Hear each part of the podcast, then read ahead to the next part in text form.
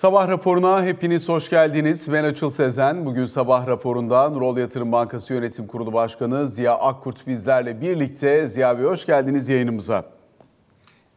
İyi yayınlar, günaydınlar diliyorum Açıl Bey. Şimdi özellikle geçtiğimiz haftadan bu yana biraz daha piyasa yıl sonuna kendini hazırlıyor. Dolayısıyla hemen hemen herkes sakin. Biz içeride oldukça sert fiyatlamalarla karşı karşıya kaldık dün Borsa İstanbul'da ama genel gidişat olarak dünya piyasalarının zaten önemli bir kısmı hala kapalı. Asya borsalarının bir bölümünde Japonya'da, Çin'de işlem var ama çok belirleyici olmaktan uzak. Dolayısıyla biraz daha 2024 planlaması yapmak, biraz daha 2024 stratejileri üzerine konuşmak için uygun bir ortam var demek mümkün gibi görünüyor. Genel çerçeveyi çizdiğimiz zaman hakikaten dünya açısından faiz artırımlarının çok yoğun bir şekilde geldiği, daha sonrasında enflasyonun hızlı geri dönüşüyle birlikte artık o faiz artırımlarının biraz daha ne zaman geri alınacağının tartışıldığı bir ortamla karşı karşıyayız. Gelişen ülkelerin bir bölümü faiz indirimlerine başladı. Diğer kısmı Amerikan Merkez Bankası başta olmak üzere gelişmiş merkez bankalarının faiz indirim süreçlerini takip edecek şekilde devam etmeyi planlıyor.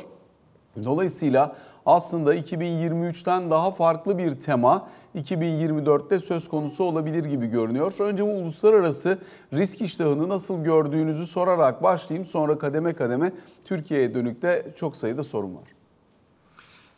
Açıl Bey, hatırlarsanız 2023 yılı son derece dalgalı geçti. Volatilitenin yüksek olduğu bir yıldı diye belki tanımlayabiliriz. Ben bu volatilitenin yine kısmen de olsa 2024'te de devam edeceğini düşünüyorum. Sebebi de şu. Çünkü daha ben suların durulmadığını düşünüyorum. Faiz arttırımlarında sona gelindi deniyor. Evet ama ne zaman indirileceği hususunda çok net bir tablo aslında yok. Her ne kadar Fed 3 tane indiririm 25'erden 75 bas puan indirir gibi bir açıklama yaptıysa da bence dünya genelindeki gelişmeler buna olanak vermeyebilir. Vermeyecek demiyorum, özellikle altını çiziyorum, vermeyebilir bir olasılık diye düşünüyorum. Çünkü hala enflasyon özellikle Batı ülkelerinde Avrupa ve Amerika bölgesinde istenilen düzeye gelmedi. Çin'e baktığımızda da Çin'de de oldukça bir sıkı yavaşlama söz konusu. Orada da işte faiz indirmeleri veya piyasaya likidite enjekte etme durumları ama bir türlü onlar da toparlayamıyor.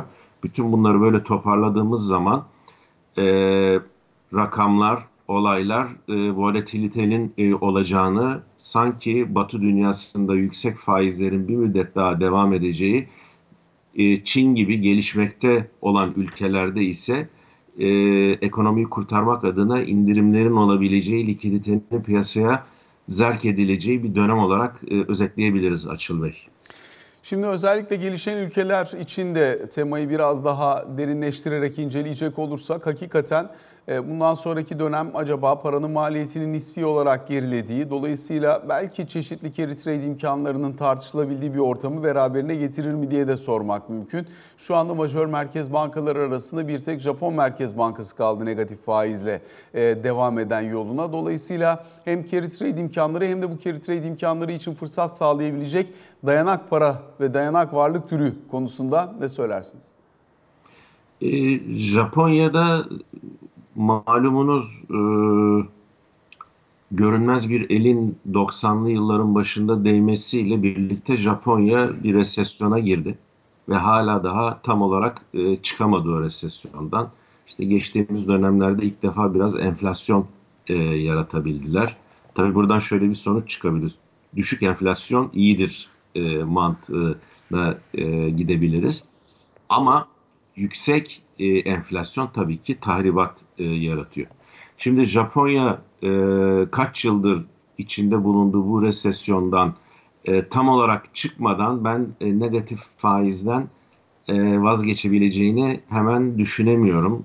Japon ekonomisini toparlamak durumunda. Bir de Japonya, Avustralya, Kore gibi Batı dünyasıyla daha yakın olan ama Çin'le son derece yakın ilişkileri olan ülkeler olarak onların ekonomik gelişmeleri veya büyümeleri biraz da Çin'in hareketlerine bağlı olması sebebiyle ben bu çerçevede düşündüğüm zaman Japonya Çin'deki en büyük yatırımcılardan da biridir. Onu da göz ardı etmemek lazım. Sanki Japonya'da bu negatif faiz ortamı, carry trade ortamını yaratan durum devam edecekmiş gibi görünüyor.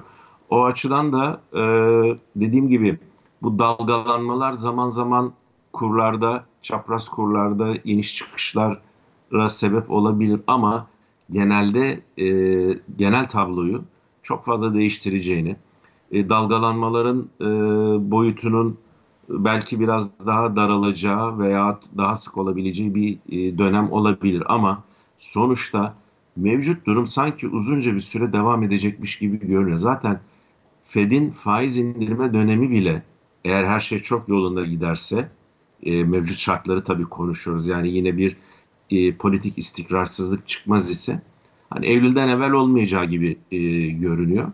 O açıdan da biraz da bekle gör dünya ekonomisinde, dünya siyasetinde ne olacağını da göz ardı etmeden bu yüksek faiz döneminin devam etmesini ben yine bekliyorum Açıl Bey.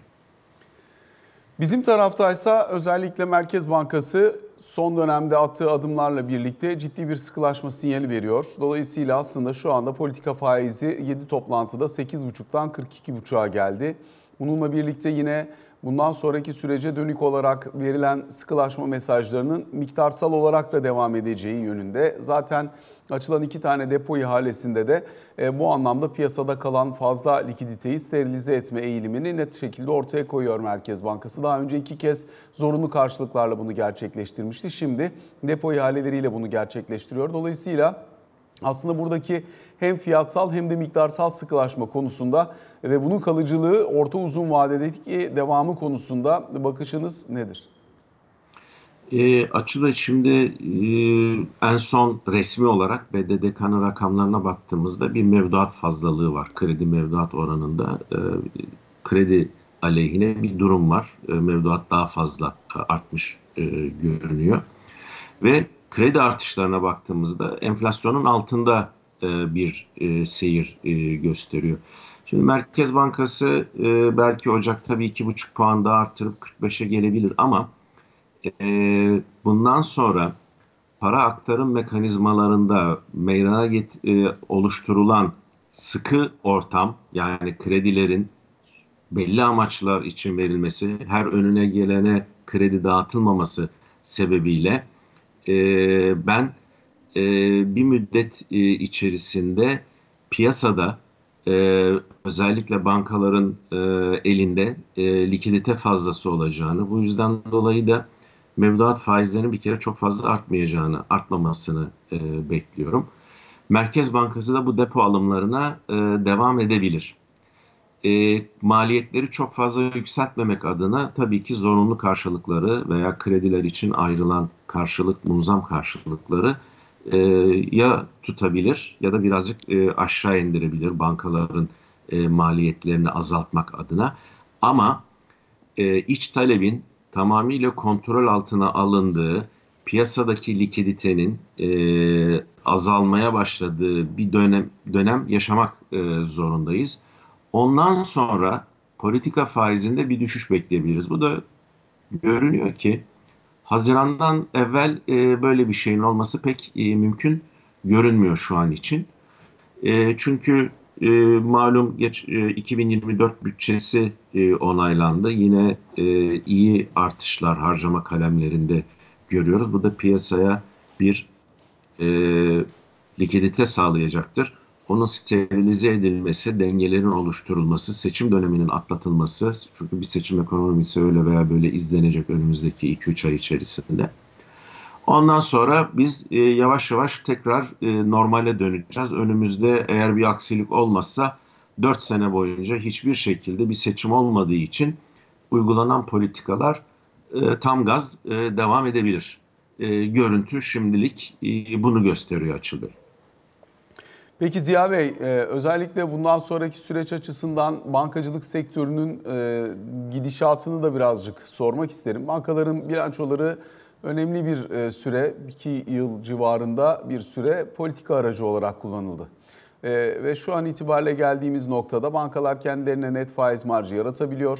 Özellikle bundan sonraki süreç açısından bakıldığındaysa bir miktar daha öngörülebilir bir tabloyla karşı karşıya. Lakin bankalar bir taraftan mevduata 50'ler civarına faiz öderken diğer tarafıyla dönüp baktığımızda örneğin Merkez Bankası'nda tuttukları çok ciddi bir zorunlu karşılık var. Karşılığında herhangi bir faiz ya da getiri almadıkları. Dolayısıyla bir aşamada bir noktada bankaların Merkez Bankası'nda tuttukları bu zorunlu karşılıklara herhangi bir faiz ödemesi, daha önceki yıllarda aşkın rezervlere ödenen çeşitli faizlerle birlikte burada çeşitli imkanların belirmesi kullanılmış bir uygulama. Yurt dışında da Türkiye'de de denenmiş, kullanılmış uygulamalar. Böyle bir tablo bekler misiniz? Özellikle bankaların elini bir miktar rahatlatılabilmesi adına. Doğrudur. Yani beklenen olay bence o muazzam karşılıkları faizlendirmek suretiyle bankaların biraz daha rahat nefes almasını sağlıyor. Şimdi bankaların aslında gizli olarak sıkıntısı ellerindeki uzun vadeli %8'lerden 10'lardan alınmış olan 5 ve 10 yıl vadeli tahviller. Şimdi bunları genelde yatırım hesabında muhasebeleştirdikleri için şu anki kar zarar tablolarına çok da doğrudan etkisini göremez. Bunları süreç içerisinde yavaş yavaş göreceğiz ama sonuçta bankaların öz varlıklarını negatif etkileyecek bir durum. O yüzden de faizlerin de inmeye başlaması bankaların lehine olacaktır. Burada oluşan zararlarının giderilmesi.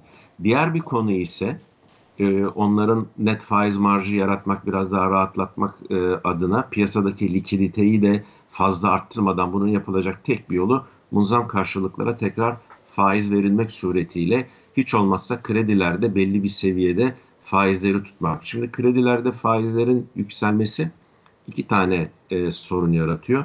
Bir tanesi haliyle gerçekten yatırım yapmak isteyenler bunu kullanmayacaklar. Çok kısa vadeli nakit ihtiyaçları için kullanabilirler. Diğer bir konu ise bankaların aktif kalitesindeki bozulmaya sebep olabilir. Yüksek faiz ortamında borçlular taahhütlerini yerine getiremeyebilirler. O yüzden de faizlerin, kredi faizlerinin çok yükselmemesi adına bu munzamlara, kredilere alınan ekstra munzamların biraz azaltılmak suretiyle mevduat munzamlara da özellikle faiz verilmek suretiyle bankaların bilançolarında belli bir dengeleme, kredi faizlerinde belli bir dengeleme yapılması. Akabinde de dediğimiz üzere kredi verme konusunda kısıtlar söz konusu olduğundan dolayı da bir müddet sonra da biz faizlerde, mevduat faizlerinde küçük adımlarla düşüşleri görmeye başlayabiliriz diye düşünüyorum Açıl Bey. Peki Ziya Bey, buradan bir sonraki aşamaya dönüp baktığımız zaman özellikle bankacılık sektörünün birinci çeyrek bilançolarını nasıl beklersiniz? Şimdi son çeyrekte ne olacağını 3 aşağı 5 yukarı görüyoruz. Yani enflasyona endeksli kağıtların üzerinden gelmeye devam eden bir nominal kar söz konusu. Öz kaynak karlılığı açısından da kötü değil bankaların durumu. Fakat birinci çeyrekle birlikte tablo biraz daha değişebilir gibi görünüyor. Hem kaynak maliyetinin yükselmesinden dolayı hem de yeni ortama uyum sağlayabilmek adına bu çerçeve için ne söylersiniz? Şöyle, yani geçen seneki birinci çeyrek karları civarında karlar yapabilirler veya birazcık artabilir.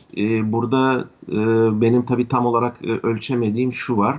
TÜF endeksli kağıtlar, bu ellerindeki kağıtların içerisindeki ağırlığı nedir? O biraz onları rahatlatabilir. Dediğiniz gibi biraz da net faiz marjı yaratmaya başladıkları için rahatlamış olabilirler. Ama enflasyon düzeyinde karlılıklarını arttıramadıkları müddetçe bankaların biz kar ettiğini söyleyemeyiz. Çünkü enflasyon işte herkesin derdi, onların da yeteri kadar büyüyemediğini, öz varlık karlılıkları zaman zaman nominal olarak güzel görünmüş olsa da enflasyonla karşılaştırdığınızda aslında gerçek bir artış olmadığını, onun gerçekten iyi bir getiri olmadığını gördüğünüz zaman bankaların gerçekte büyüyemediğini göreceğiz. Kredi artışları Ekim sonu itibariyle tekrar altını çiziyorum. BDDK'nın resmi rakamlarıdır. Baktığımızda da enflasyonun altında büyümeler söz konusu olduğu için aslında bankacılık sektörü öyle de gerçek anlamda tam büyümüyor. Tabii bu şu anlama geliyor. Uygulanan anti-enflasyonist politika bu çerçevede meyvasını verecektir. Her ne kadar nominal olarak bazı rakamlar artış olsa da bunun gerçek anlamda karlılık, gerçek anlamda büyüme olmadığını düşünecek olursak bankacılık sektöründe sanki 2024'ün ilk 6 ayında biraz yerinde sayacakmış gibi ben düşünüyorum Açıl Bey.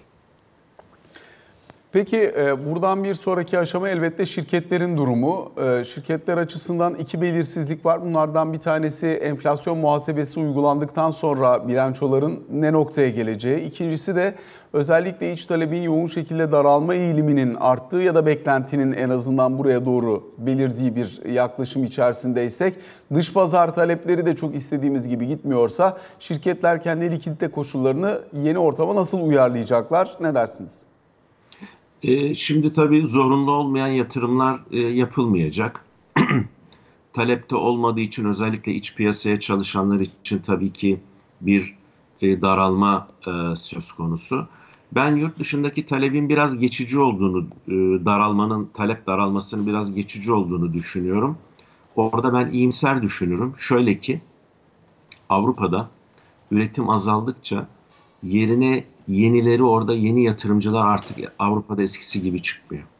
O açıdan biraz daralma olsa da talepte bir azalma olsa da hele hele şimdi bu Süveyş kanalıydı, Çin'in içinde bulunduğu durumu da göz önüne alacak olursak Türkiye imalat sanayi tarafında ve dış talep konusunda bir toparlanma yaşayabilir özellikle Ocak ayının sonlarından başlamak üzere. O yüzden de ihracatçılar tabii çok fazla etkilenmeyecekler ve ihracatçılara verilen oldukça iyi destek paketleri var. Bu Merkez Bankası reskont kredileri oldukça cazip faizlerle veriliyor. Burada sıkıntı iç piyasaya tamamıyla çalışanlar. Onların da bir kısmı maalesef negatif etkilenecekler, öyle görünüyor. Hizmet sektörü biraz negatif etkilenecek çünkü bu kadar yüksek fiyatlarla halkın alım gücünün de çok fazla artmayacağını düşünecek olursak temel ihtiyaçlarını karşılama konusunda daha fazla gayret sarf edecekleri için ben tamamıyla iç piyasayla iş yapan veya iç piyasada tüketim malı satanlarda bir daralma söz konusu olacağını, o yüzden de şirket bilançolarının bir de enflasyon muhasebesi artı bu daralmadan dolayı negatif etkilenmesini bekliyorum. İhracatçılar için, ihracat ağırlıklı firmalar için aynı durum tabii ki söz konusu değil. Onlar belli ki yollarına devam edecekler ama yatırım yaparlar mı? Bu yüksek faizlerle şu an için biraz zor görünüyor. Yani hem döviz kredisi bazında yüksek faiz hem Türk lirası bazında yüksek faizi düşündüğümüz için bence biraz yatırımlar konusunda, özel sektör yatırımları konusunda özellikle bir yavaşlama olacağı aşikar 2024 yılında. Ziya Bey, yatırım taahhütlü avans kredileri var. Bu daha önceki dönemde bir tür kullandırılmış Merkez Bankası eliyle, fakat kontrolü ve denetimi çok doğrudan yapılamadığı için beklenen sonucu yaratmamış olabilir. Çok ilgi görmüştü uygun maliyetli olduğu için, ama şimdi ikinci turu yaklaşık 300 milyar liralık bir maliyetle bir kaynakla ve 3 yıla sarih kullandırılacak. Burada 1 milyar lira gibi bir ölçek var. %15 ile 30 arasında maliyeti var. Fakat burada daha önceden belirlenmiş 290'a yakın ürün var. Türkiye'nin ithalatı nedeniyle döviz açığı verdiği ürünlerin Türkiye'de üretilmesi, ithal ikamesi maksadıyla biraz daha bu kredilerin dağıtımının gerçekleştirileceğini ya da önceleneceğini anlıyoruz. Sanayi ve Teknoloji Bakanlığı'nın bu konuda bir çalışması da oldu. Hem sektörlere hem ürün bazında şirketlerin neleri üretmesi halinde daha fazla kaynağa ulaşma imkanlarının bulunduğunu, dolayısıyla yatırım teşvikinin bu anlamda kullanılması için gösterilen bu çabayı nasıl değerlendirirsiniz diye sormak isterim. Bunlar tabii iyi çabalar diye ben yorumluyorum. Hatırlayalım, ilk KGF kredileri 2017 Mayıs'ıydı galiba verilmeye başlanmıştı. Maalesef çok dikkat edilmeden, ince elenip sık dokunmadan verilmişti o krediler. Hatırlarsınız hepimiz, sizler de dahil olmak üzere, bunun ileride enflasyonu körükleyeceğini iddia etmiştik. Şimdi o yanlışlardan tabii ki kısım kısım dönülüyor. Tabii ki burada yine kaçaklar olacaktır. Bazı maalesef art niyetli kişiler, yatırımcılar olabilir. Ama belli ki en azından %75'i, 80'i en azından doğru yerlerde kullanılmak suretiyle özellikle ihracatçı firmalara nefes aldırabilir. Ama biz bunu ithal ikame dediğimiz zaman orada belki biraz düşünmek lazım. Çok temel veya ihracata ham madde oluşturacak ürünler diye düşünecek olursak bunun başarı şansı çok yüksek. Bu krediler amaçlarına, bu program kredileri amaçlarına ulaşır. Ama iç piyasaya yönelik bir şey olduğu zaman iç talebin daralması sebebiyle bu yatırımlar veya işletmeler istedikleri amaca, murad edilen noktaya gelir mi? Ben biraz orada soru işareti var diye düşünüyorum. O yüzden de hani biz ithal edip ihraç ettiğimiz için bu elde getirilen ithal malların işlenip satılması hususunda bu krediler kullanılırsa bence Türkiye'ye birkaç adım rahat arttırabilir. Bulunduğumuz seviyenin oldukça üzerine çıkma ihtimalimiz yüksektir Açıl Bey. Tüketici açısından bundan sonrasını nasıl değerlendirirsiniz diye de sormak isterim. Özellikle tabii son dönemde çok konuşulan ve tartışılan konulardan bir tanesi olduğu için iç tüketimi belli bir noktada dizginleyebilmek adına atılan çeşitli adımlar var. Bununla ilgili olarak özellikle Hazine ve Maliye Bakanı Mehmet Şimşek'in, ben kendim duymadığım için bir şey söyleyemiyorum, sadece okuduğumuz kadarıyla aktarıyoruz buradaki bilgiyi. Özellikle kredi kartlarına taksit uygulamasının da tüketimi artırdığına dair bakış açısını dile getirdiği ifade ediliyor. Nasıl değerlendirirsiniz? Yani ekonominin genel kuralı taksit enflasyona katkıda bulunur. Taksitli satışlar. Bu 2 kere 2, 4 gibi bir kural. Ancak kredi kartlarındaki bu taksitlerin azaltılması çok faydalı olmayabilir. Aşırı bir daralma, beklenmedik bir daralma bile yaratabilir diye düşünüyorum. Ancak şu anda güdülen politikalarda arzu edilen konu iç talebi kısmak. Zaten aşırı enflasyon, hani bize deklare edilen resmi rakamların dışında hissedilen enflasyonun çok yüksek olması sebebiyle herkes talebini öne çekti. Ama şu anda eğer beklenti şu ise fiyatlar artık eskisi gibi çılgıncasına artmayacak, daha mantıklı ve makul bir seviyede artacak. Zaten enflasyon da öyle veya böyle kontrol altına alınıyor. Biraz da alım gücü de zayıfladığı için bence o zaman bu arzu edilen iç talepteki daralma yavaş yavaş hedefine doğru gidebilir. O zaman da hayatın devam edebilmesi, ekonomideki biz tamam iç talep biraz burada eleştiriyoruz ama iç talebin de olması lazım ki işletmeler ayakta kalsın. Yani sadece dış taleple ihracat yaparak yaşayamaz firmalar. O açıdan da onun belli bir dengede, seviyede, adette tutulması lazım. Mesela hatırlıyorum bundan birkaç ay evveline kadar işte yurt dışı seyahatler de taksite bağlanıyordu. Onlar biraz döviz çıkışını engellemek, biraz enflasyonist etkileri azaltmak adına kaldırıldı. Belki yarın öbür gün her şey yoluna girdiğinde tekrar gündeme gelebilir. Yani mühim olan iç ve dış talep dengelerini iyi korumak bir. İkincisi biz 2002'de başlatılan programla iç talebi kısıp dış taleple büyüyüp hem enflasyonu düşürdük hem büyümeyi sağlamış bir ülkeyiz. Bence o yönde adımlar atılmaya çalışılıyor. Umarım özellikle son 4-5 yılda bozulan ekonomik dengeler, bunları tabii 6 ayda, bir senede toparlamak kolay değil ama en az bir sene, 1,5 sene daha ihtiyacımız var. Bunları tekrar ciddi uygulamalarla, tabii ki yine dediğim gibi beklenmedik bir olay olmazsa, yoluna konulabilir. O açıdan iç talebi kısmaya yönelik bu tip konuşmaları, bu tip düşünceleri oldukça duyacağız gibime geliyor. Kredi taksitlerinin adedi de bu konuda veya taksitlerin bir müddet, kısa bir müddetliğine kaldırılması söz konusu olabilir. Bunu da yaparken tabii ki küçük esnafı, küçük işletmeleri, mali durumunu da, içinde bulundukları finansal zorlukları da göz ardı etmemek gerekiyor Açıl Bey. Anladığımız kadarıyla Ziya Bey, piyasanın son 2 sene içerisinde yaşadığı çeşitli anomaliler, enflasyonun çok hızlı bir şekilde para politikası nedeniyle yükselmesi, daha sonrasında bunun ortadan kaldırılabilmesi için, daha doğrusu en azından yan etkilerinin yönetilebilmesi için atılan kısıtlayıcı adımlar, bunların hepsinde bir normalleşme ihtiyacı ve isteği var. Ekonomi yönetiminin, şu anki ekonomi yönetimini. Yani bunun içerisinde bir sürü şey katabiliriz. Örneğin işte birden fazla ücret artışının yıl içerisinde yapılması bunlardan bir tanesi. Eğer varsa önümüzdeki dönemde kirada %25'lik sınırın belki artık daha normalleşmesi, piyasanın kendi dinamiği içerisinde ilerlemesinin en azından arzu edilmesi bunlardan diğeri olabilir. Diğer yandan yine özellikle tüketimi körükleyen unsurlar, kredi kartı düzenlemesi vesaire gibi unsurlar, bunların biraz daha tüketimi daraltıcı ya da en azından hane halkının kaldıracını düşürücü bir yaklaşım içerisinde kullanılması.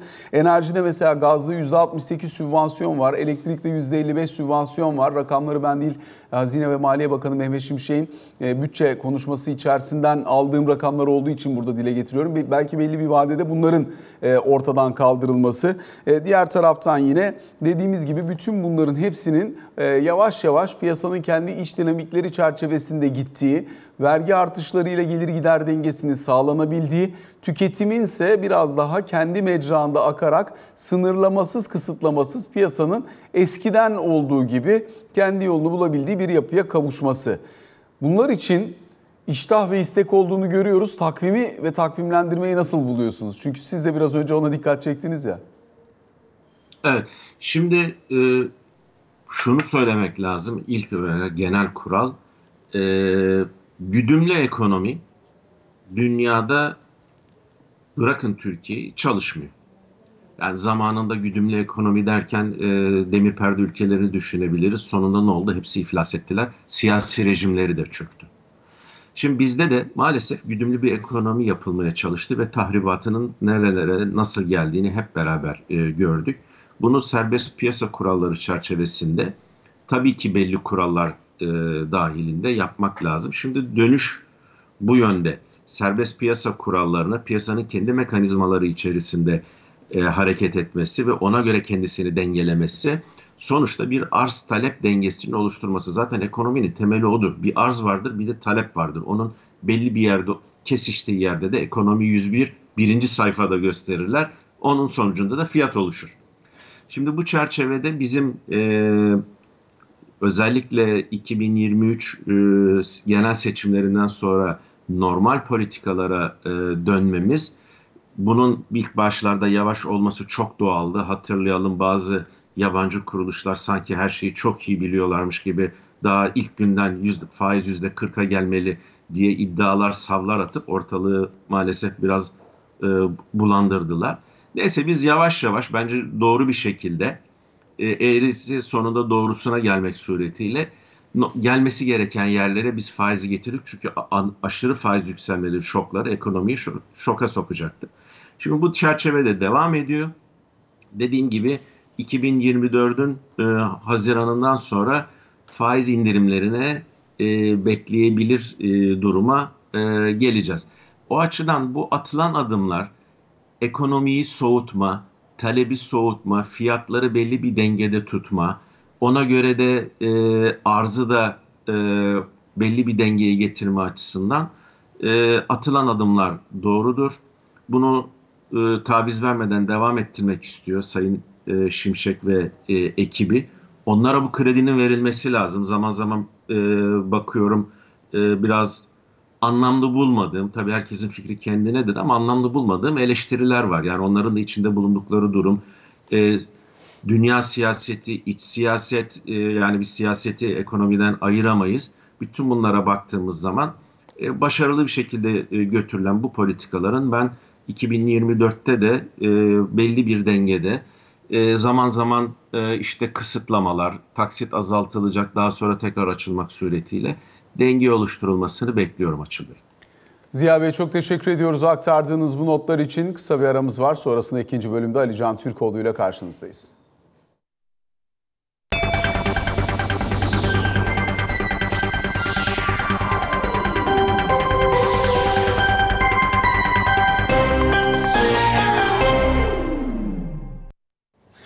Sabah raporunun ikinci bölümüyle karşınızdayız. Ali Can Türkoğlu ile birlikteyiz. Ali Can, günaydın. Günaydın. Önce hızlıca bir meclis gündemiyle başlayalım istersen. Hem İsveç var, sonrasında torba yasa.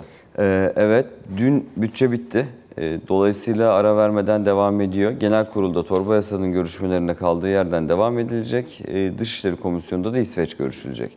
Öğleden sonra İsveç'le başlayayım. İsveç konusu zaten bir süredir ne zaman görüşüleceği konusunda sadece Türkiye'de değil, özellikle Amerika Birleşik Devletleri başta olmak üzere NATO ülkelerinin çoğunda sorulan bir soruydu. Ara verilmişti aslında, görüşmelere başlayacak dendi, sonra durduruldu. Bugün Dışişleri Komisyonu'nda öğleden sonra görüşülmeye başlanacak. Hızlı bir şekilde beraberindeki diğer uluslararası anlaşmalarla beraber Dışişleri Komisyonu'ndan geçirilmesi planlanıyor. Önümüzdeki hafta veya bir sonraki haftada genel kurul gündemine gelmesi düşünülüyor. Torba yasada zaten ara verilmişti bütçe görüşmeleri nedeniyle. O aradan sonra ki torba yasanın içine çalışan emeklere 5.000 lira ikramiyenin verilmesi maddesi de eklenmişti, hatırlanacağı gibi. Çok hızlı bir şekilde bu hafta içerisinde tamamlanıp yeni yıl öncesinde, Ocak öncesinde emeklere bu 5.000 lira ikramiyenin verilmesi öngörülüyor. Dolayısıyla genel kurulda çok hızlı geçen bir torba yasa mesaisi olacakmış gibi gözüküyor. Meclisin şu anda gündemi bu hafta itibariyle. Muhalefetin itiraz ettiği bir şey var mı torba yasanın içerisinde şu an? Bildiğim kadarıyla yok. Komisyon aşamasında itiraz edilen maddeler oldu. Özellikle BDDK personelinin İstanbul'a gelenlere ekstra ödeme yapılmasıyla ilgili bir madde vardı. O çıkarılmıştı. O zaten tartışıldı. İlerleyen dönemde bununla ilgili farklı bir düzenleme yapılabileceği söylenmişti. Onun dışındakilerde herhangi bir değişiklik yok. O yüzden hızlı geçeceği düşüncesindeyim. Peki, bir taraftan Gazze ile ilgili gelişmeler devam ediyor. Orayı yakından takip ediyoruz. Öbür tarafta da yine Rusya-Ukrayna savaşı biraz geri planda kaldı ama neler var orada gündemde? Doğru. Gazze'den başlayayım. Arka arkaya açıklamalar gelmeye devam ediyor. Hamas en son yapmış olduğu değerlendirmede bu saldırıları, İsrail'in saldırılarının durdurulacağını, güvenli bölge söyleminin tamamen yalan olduğu, İsrail'in güvenli bölge söyleminin yalan olduğunu, güvenli bölgeye ilerlemek isteyen Gazze'lilere bile saldırıların olduğunu ifade ediyor. Bu arada değişik iddialar var tabii süreçle ilgili olarak. İşte mesela en son Mısır'ın 3 aşamalı bir teklifle bir ateşkes anlaşması teklifinde bulunduğu iddiası ortaya atıldı. İşte birinci aşamada 2 hafta olarak öngörülen ama 3 veya 4 haftaya kadar uzatılabilecek bir ateşkes. Bu ateşkes sırasında işte başta kadın, çocuk, hasta ve yaşlıların olduğu 40 İsrailli rehinenin serbest bırakılması, aynı kategoriden de 120 Filistinli'nin, İsrail hapishanelerinde bulunan 120 Filistinli'nin serbest bırakılması. İkinci aşamasında Gazze ve Batı Şeria'da daha teknokrat bir hükümetin kurulması. Üçüncü aşamada da kalıcı ateşkes gibi bir iddia ortaya atıldı. Taraflar tarafından doğrulanan bir süreç değil ama bir yandan çok net ve sert bir şekilde İsrail'in saldırıları devam ederken bir yandan da dışarıda diplomasi arayışlarının da sürdüğünü söyleyebilirim. Rusya işi dediğin gibi geri planda kaldı gözüküyor. Ama orada da karşılıklı açıklamalar gelmeye devam ediyor. Mesela en son New York Times'da bir haber vardı dün. Putin'in Ukrayna'da aracılar aracılığıyla bir ateşkes teklif ettiği, Eylül'den bu yana çatışmaların durdurulması yönünde bu ateşkes teklifinin arkada konuşulduğu yönünde iddialar var. Şimdi bu arada Ukrayna tarafı tabii Rusya'nın işgal ettiği tüm toprakların geri alınması yönündeki iradesini de ortaya koyuyor. Dolayısıyla bu teklif var mı? Gerçekten böyle bir görüşme olacak mı, olmayacak mı? Şu anda olmama ihtimalinin daha yüksek olduğunu söylüyor kaynaklar. Peskov'un bir takım açıklamaları vardı. Yani Putin'in daha öncesinde Rusya'nın savaş hedefleri değişmediği yönündeki açıklamasını hatırlatıyor ama tabii ki müzakereye açık olduklarını da cümlenin kenarında bir yere de koymayı devam ettiriyor aslında Rusya. Bu kapsamda bazı Amerikalı yetkililerin Putin'in artık Zelenski yönetiminin değişmesi yönünde bir ısrarının olmadığını, şu andaki Rusya'nın talebi ve ısrarının işte Ukrayna'nın yaklaşık %20-22 civarını işgal etmiş durumda Rusya. Bu toprakların kendisinde kalmasının yeterli olabileceği yönündeki analizleri daha fazla yapıyorlar okuduğum kadarıyla. Dolayısıyla orada süreç devam ediyor. Evet, İsrail-Gazze saldırılarının arka planında kalmakla beraber Rusya-Ukrayna geriliminin son sürat devam ettiğini söylemek lazım. Ali Can, teşekkür ediyoruz. Sabah raporuna böylelikle bugün için son noktayı koymuş oluyoruz. Hoşça kalın.